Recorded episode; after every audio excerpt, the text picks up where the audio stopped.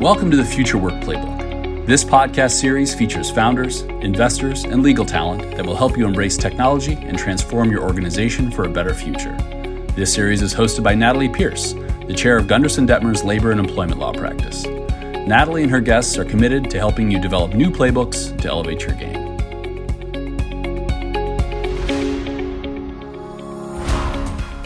Hey, this is Natalie with Gunderson's Future Work Playbook. This season, we are focusing on ESG initiatives, environmental, social, and governance. And today we have a very special guest, Lorraine Wilson, the Chief Sustainability Officer of Novata. Novata is the perfect solution for startups and other private companies who understand the value of ESG initiatives, but just need some help getting started. Novata's mission is to empower private markets to achieve a more inclusive and sustainable form of capitalism. And they make it easy for companies to incorporate ESG metrics so that value is measurable. Lorraine, welcome. It's wonderful to have you with us today. So glad to be here with you today, Natalie, and just excited to get into our discussion. Oh, same, same. Thank you so much.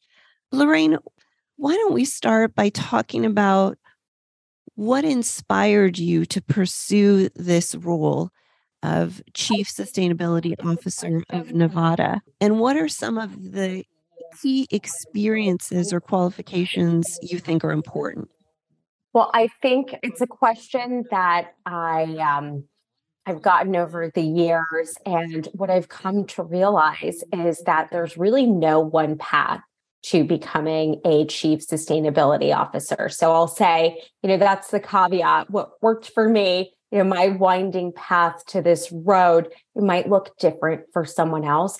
But I say that. And then, you know, there's the part about the skills where I do feel like there are a set of skills that will help you deliver in this type of position and those are skills that you can can pick up in a number of different ways. So that's how i tend to think about it when i'm talking to say mbas at nyu which i do often or undergraduate potential interns another thing that i do often in, in this role. So i'll say my background is in financial services and I really honed my ability to understand what was going on underneath the hood at any given company by going to business school. You know, so what I like to tell anyone interested in sustainability is not to shy away from that statistics class or corporate finance. I mean, that will serve you so well in this role where what we're really looking to do is put more rigor around these non financial metrics and have them used just as much as financial metrics. And that's the goal is to really marry the two and um, make the case for um, environmental, social governance, or sustainability, another term, issues. And so, you know, that comfort working with data is certainly key to the role. Um, you know, midpoint in my career, I was working very closely with data scientists and you know, I would just encourage anyone interested in in this field to spend a lot of time working with data, learning how to understand it, and um, show trends and other similar uh, analysis. And then beyond that, there's the communications piece, isn't there? Um, so, big part of the role is a lot of public speaking, a lot of writing, and um, you know, with my new focus uh, that I've taken on for Novata, you'll you'll be seeing more writing from me. You know, less behind the scenes and more more out front. And so I'm really excited to do that and to exercise those muscles more than I have over the last couple of months. So, data, uh, being able to communicate what you're seeing in that data, certainly key key parts of the role. Perfect advice for uh, the students out there listening to this episode. Don't shy away from that statistics course, and and very good advice for for everyone else. Just go ahead and get that experience with public speaking and writing and getting your messages out there. And I just want to thank you and Novata because you really are intentional in terms of getting out there and sharing the messages. And I've found your ebooks and other publications and even the other podcasts that I've listened to, uh, very, very inspiring. Uh, so, Lorraine, why don't we dig down? And well, actually, let's start from the beginning, if we can, about Novata and what is your typical approach for onboarding a client that isn't already tracking ESG met- metrics? What does that first conversation look like? And how do you guide them through the process? Thanks, Natalie. We spend a lot of time thinking about the right experience for everyone using our platform. Um, so, to simplify a bit, uh, typically, data requester, a firm, uh, will sign up with us as a client, and um, we will have our methodology experts, we'll have our customer success team sit down with them. So, there is, you know, we're a software offering, uh, but we spend a lot of time off platform getting to know our users, learning about their use case. Who are these report requests going out to? So, who is the data requester and who is the data provider? What are their timelines? And so, these are all part of the early conversation to understand how the platform will be used. Mm-hmm. Beyond that, we're engaging in conversations on your ESG strategy. So rather than just jump in and pick a set of metrics, we want to get a better understanding and guide uh, the folks using our platform to think about it more holistically. So, what could you ask this year versus next year? Have your um, I'll use the term portfolio companies, but now we have so many use cases represented. Have your data providers done this before? Have they ever collected uh, their scope one emissions or you know, have they run an employee survey? So those are some of the areas where we'd like to get a little bit more information. Obviously, it's all optional, but we think it makes for a better reporting experience. And when we look at the fill rates, uh, the completion rates on our platform, I mean, it's a clear, eh, good use of resources for everyone to spend the time up front on the mm-hmm. strategy, mm-hmm. on the approach. What will the welcome emails look like when they go out to the data reporters. Um, so we really think about it all so that it's a good experience um, end to end. And what we all want is quality data on the platform. So we're all driving towards the same thing. That's great, Lorraine. You know, some sometimes we will get these calls saying, "Gosh, we're you know we're bigger now. We we should really be thinking about starting to put ESG metrics into place." And and there's this feeling of being overwhelmed just to get started. What would you say to some of those private companies who feel like they should be doing it but they're feeling overwhelmed? What are what are some of the benefits of just diving in, figuring out your ESG strategy and starting early on in your development? It's a good question. I'd say start small. Um, we have a set of metrics that we have called our baseline. And because of that, um, we've wrapped a lot of resources around them. And we also see industry groups really looking to those set of metrics um, within the private markets as a, a, good place to start. And so uh, I'd say start small, be intentional uh, think about what's decision useful. Um, so, you know, it could be fun to get on the platform and start selecting the metrics, but you know, think about what you'll do with them ultimately. And um, and you know, there's the ESG saying, "Don't let perfect be the enemy of the good." Um, mm-hmm. And so, there's a new term I learned from one of our analysts called green hushing.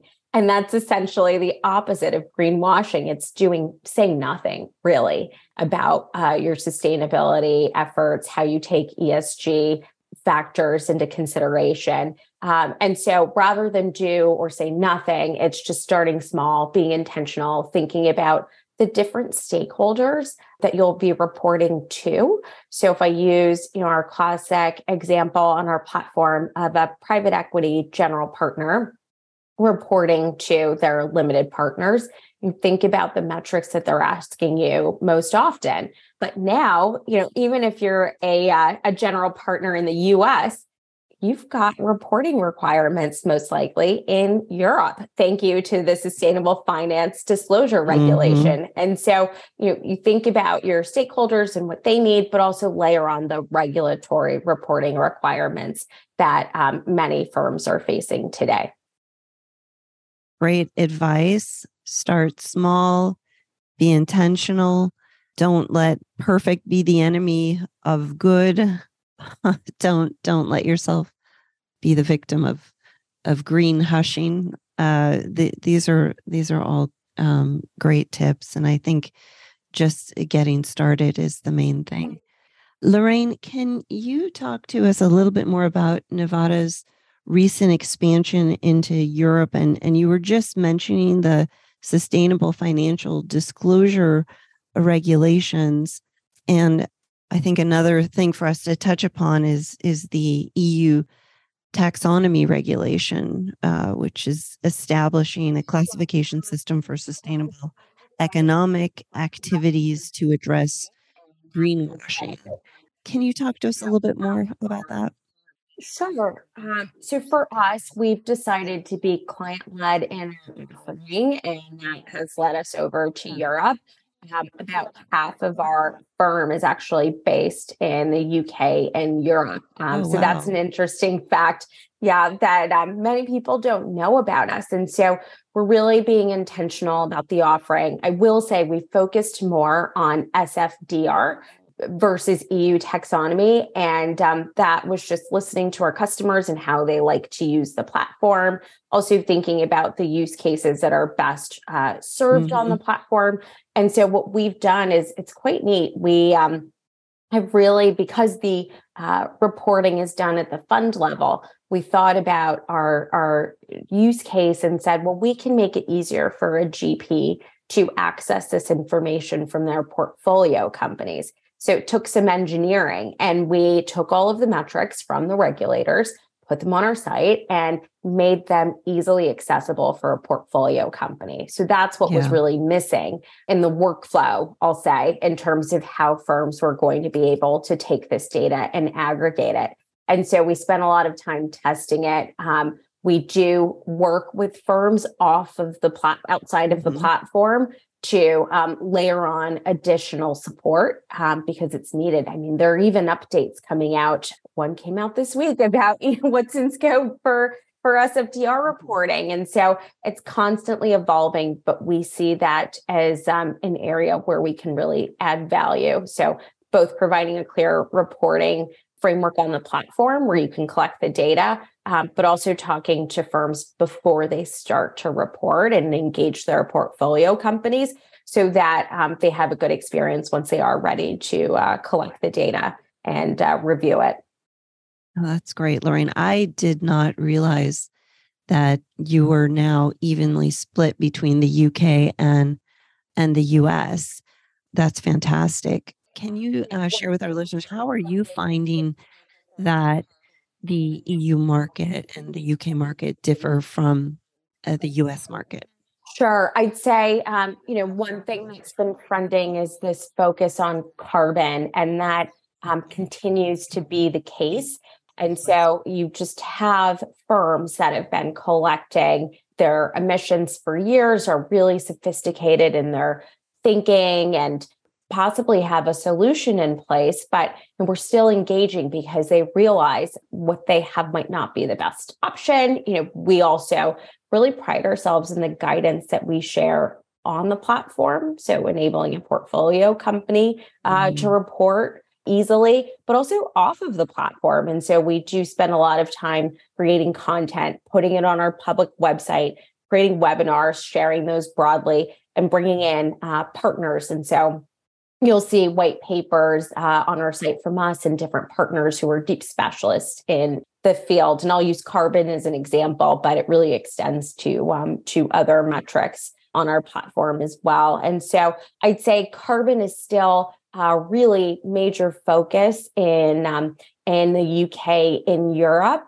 and we're a little slower in the US um, in terms of reporting with the, the kind of rigor. And you know, part of that has to do with the mandatory disclosure right. requirements that they're they're managing for um, in that area of the world. Um, so that's part of it. But I say that, and I don't want to discount um, some of the the work that's being done more broadly. And so, while carbon is still top of mind for most folks, operating companies with 250 or more uh, employees will soon have a new requirement, and that's um, CSRD. And so, we expect that um, 50,000 companies in Europe, SMEs, will start disclosing on more social issues. Think about human rights, um, your workforce composition, payment, things like that. Um, so it's actually a very broad spectrum mm-hmm. of topics um, that fall under this umbrella. But why I'd like to point it out is because we'll see in the next couple of months companies in Europe reporting on uh, a broad range of topics and having common uh, definitions to to do so.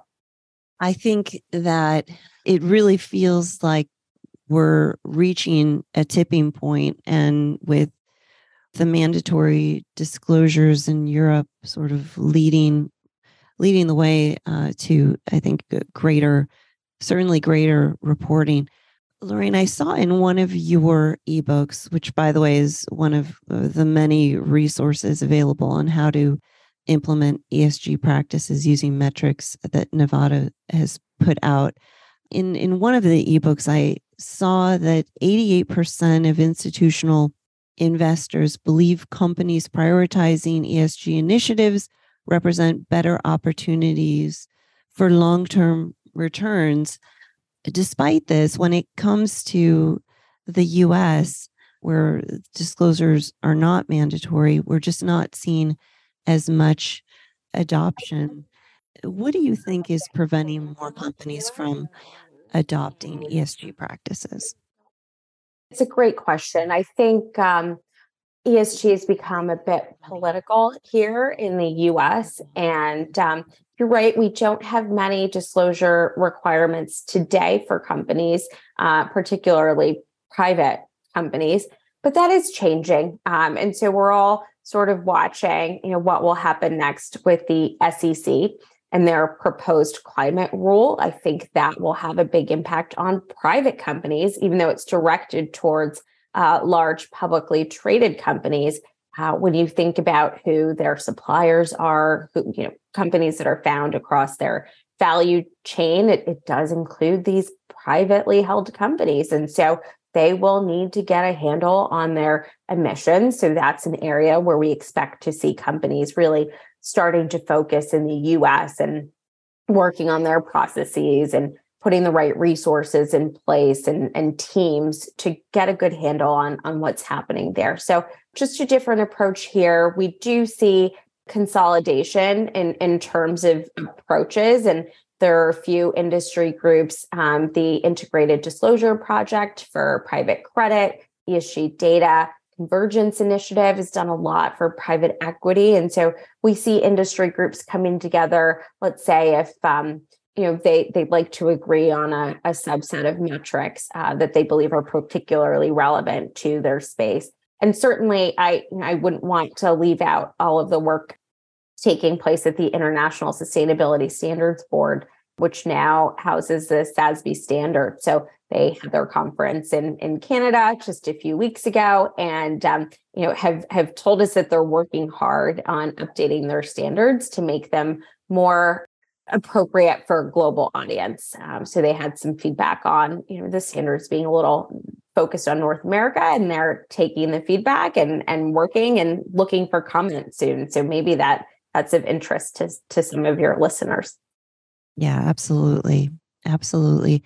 And until such time as we uh, start seeing, and we think we will start seeing more mandatory disclosure requirements for private companies we do know that for companies who are looking to raise around, there are concerns around ESG performance and affecting access to capital during fundraising.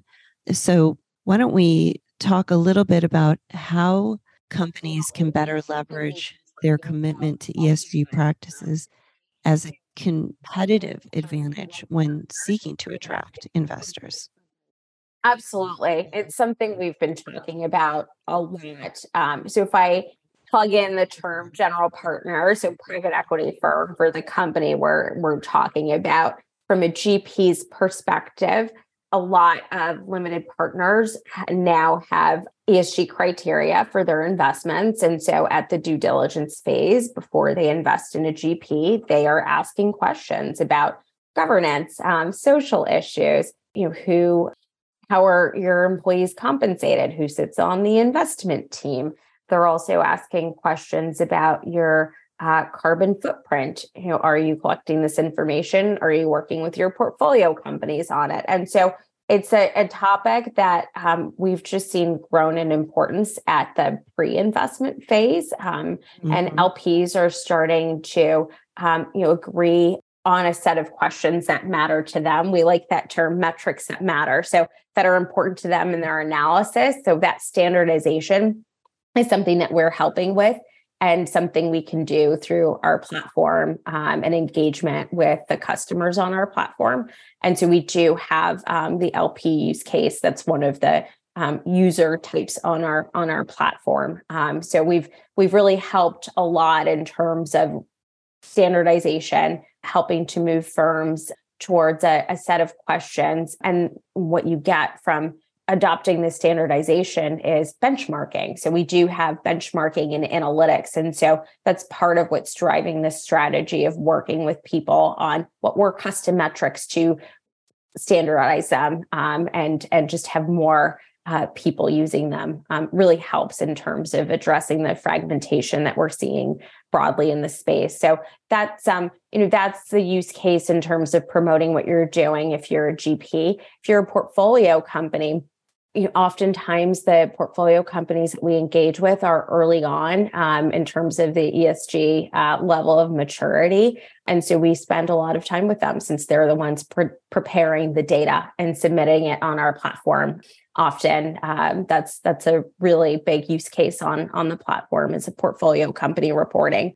But we make the case, we we make it clear where to find your invoices, for example, if you're reporting on energy use or renewable energy use or uh, we also have built prototypes. So if you are reporting on a question of whether you have an employee survey, well, if the answer is no, we help you stand one up.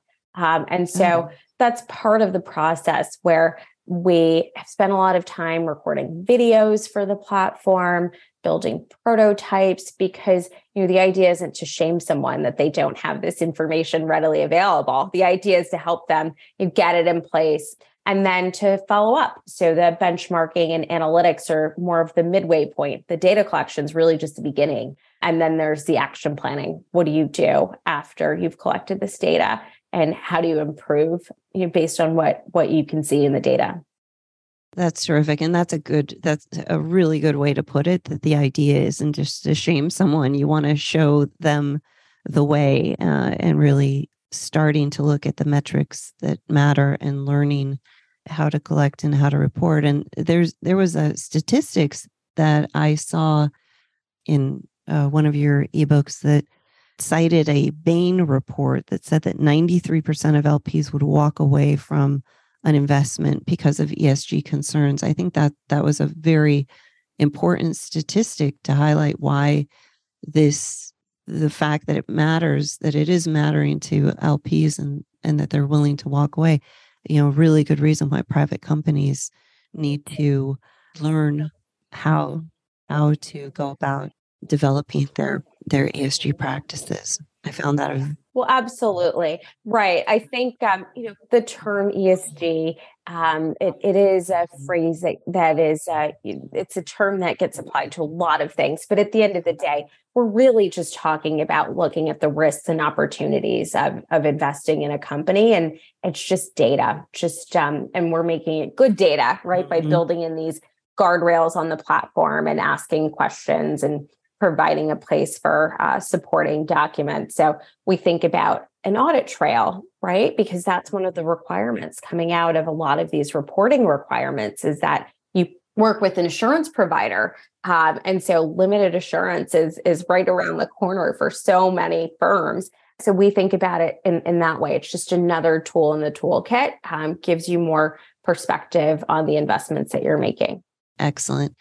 And let's give some examples if we can. What are the most commonly requested metrics from new clients?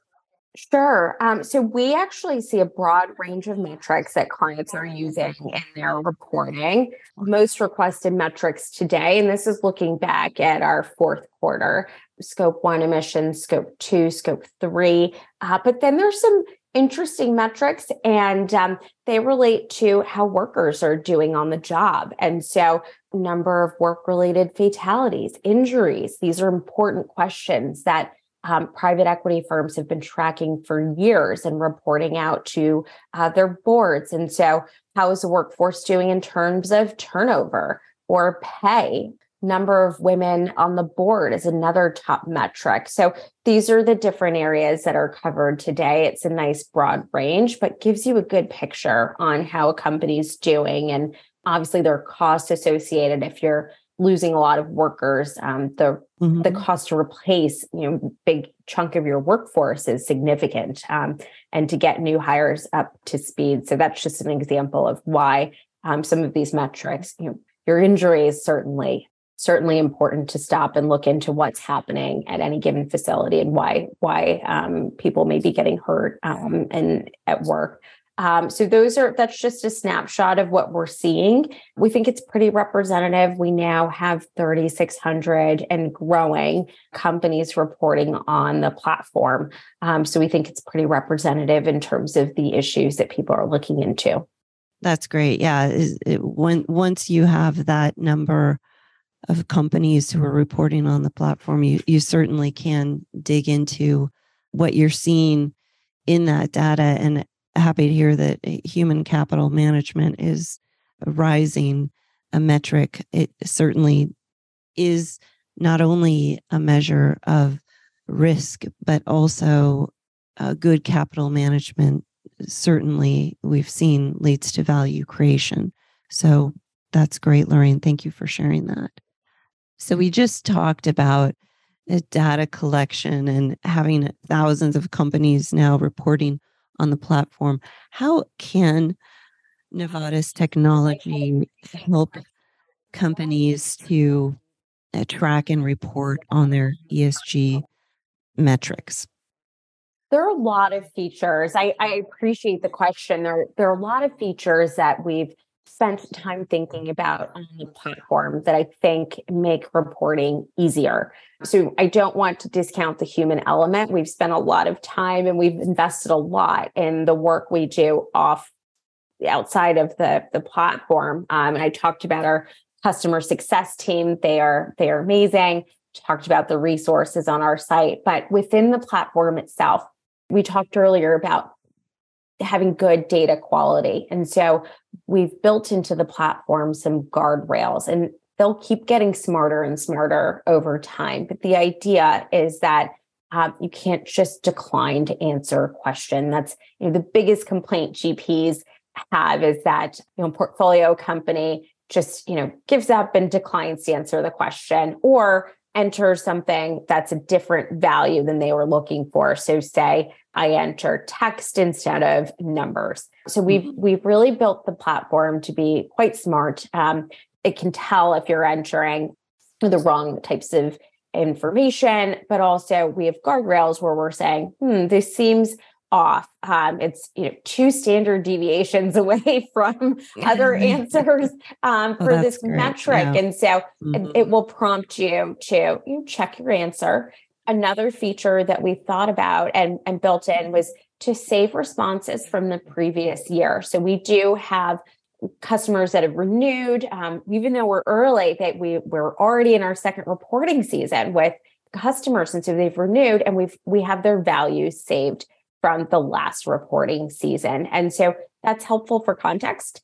Other ways we make the platform smart is we have different areas where we're tracking uh, where if it's uh, carbon emissions did you calculate it through uh, the calculator that we have embedded on our platform so we know that mm. we will tag those numbers did you work with a third party firm for verification? Well, there's a place for you to note that and to upload, um, you know, the, a letter from them, you know, with their conclusions. Did you want to leave a note for a coworker? You know, and it won't.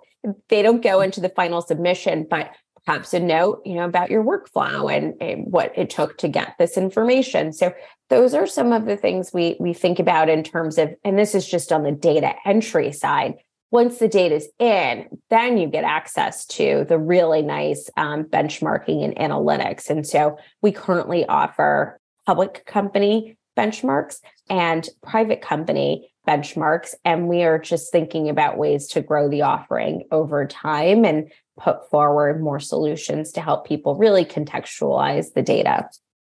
That notion of teaching as you collect the data and, and sort of prompting where necessary with uh, these. Are you sure? Questions? I think that that is a very really really great feature so lorraine where do you think we will be in five to ten years as it relates to tracking and reporting on esg metrics well i'll say just looking back on the past one year at novata Mm-hmm. We have just been amazed in, in terms of the types of firms that have come to us. And so we've really expanded quite quickly to support many different types of, of use cases.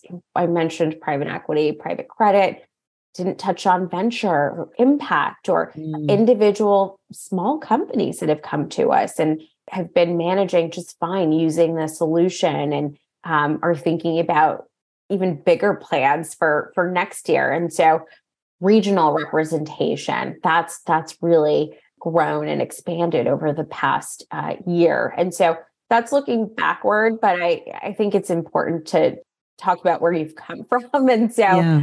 you know we still will keep adding more regulatory frameworks as they develop we expect that to continue especially in europe and then the voluntary standards. We talked earlier about the ISSB, the International Sustainability Standards Board, updating their voluntary reporting standards. And so that's something we're watching very closely and we will, you know, make sure to figure out the right way to add that to our platform for for our customers. And so that's that's how we, you know, think about it in terms of how people report, why they're reporting. Certainly we'll continue the education and we're going to focus a lot more on content going forward. So, where the ESG conversation will go, I'm personally very excited to see reporting on social issues um, just rising to the forefront of the conversation in Europe. It's it's happening this summer. We expect CSRD to be finalized, and so we're really just um, getting our materials together and looking forward to in-depth conversations on that reporting requirement and then in the US, and we are we are having more sophisticated conversations around carbon and also spending a lot of time thinking about how to enhance our existing offering. We launched refinement not long ago, and we're thinking about how we can keep building to support uh, growing demand here as well.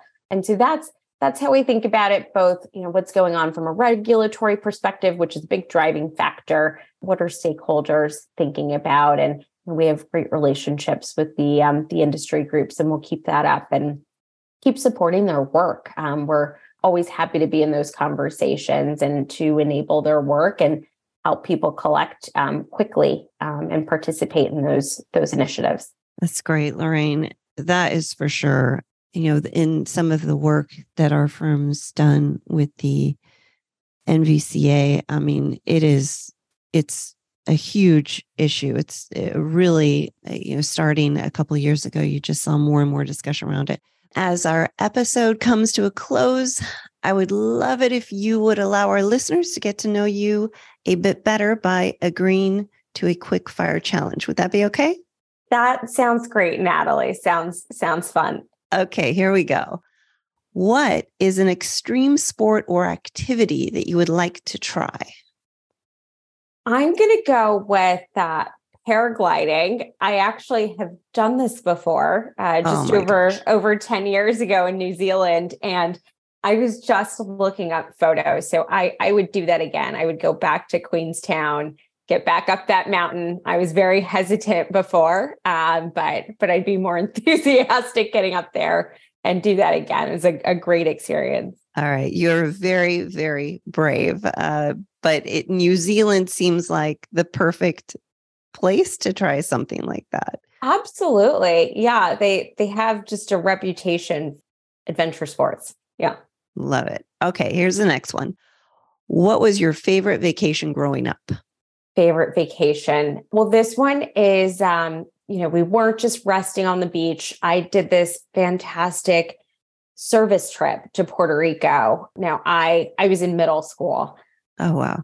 And obviously it's a beautiful beautiful place. Um, we stayed in the rainforest, El Yunque, and we were there as part of a service trip where we were rebuilding some homes that had been damaged by you know one of the many hurricanes unfortunately they they get in in the region yeah and um but in between our building we did take breaks and and got to explore a bit and um i still have really great memories of that trip so yeah that's that's got to be my top top pick amazing amazing i have a a middle schooler myself uh, who uh, did a similar trip to Costa Rica and I uh, mm-hmm. last summer, and I think she'll never, never forget it. So yeah, love yeah. it. Okay, here's our last one for you, Lorraine. Sure. What is a subject you'd like to learn more about?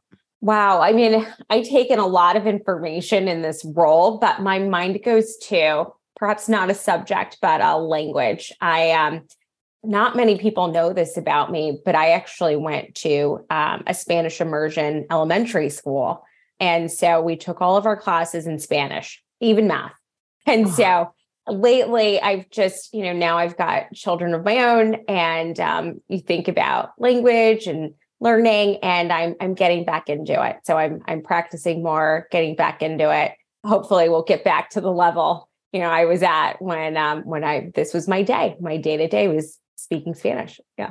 Ok, luego Lorraine, vamos a practicar un poco, okay? Oh, bueno. All right, absolutely fantastic. Yeah.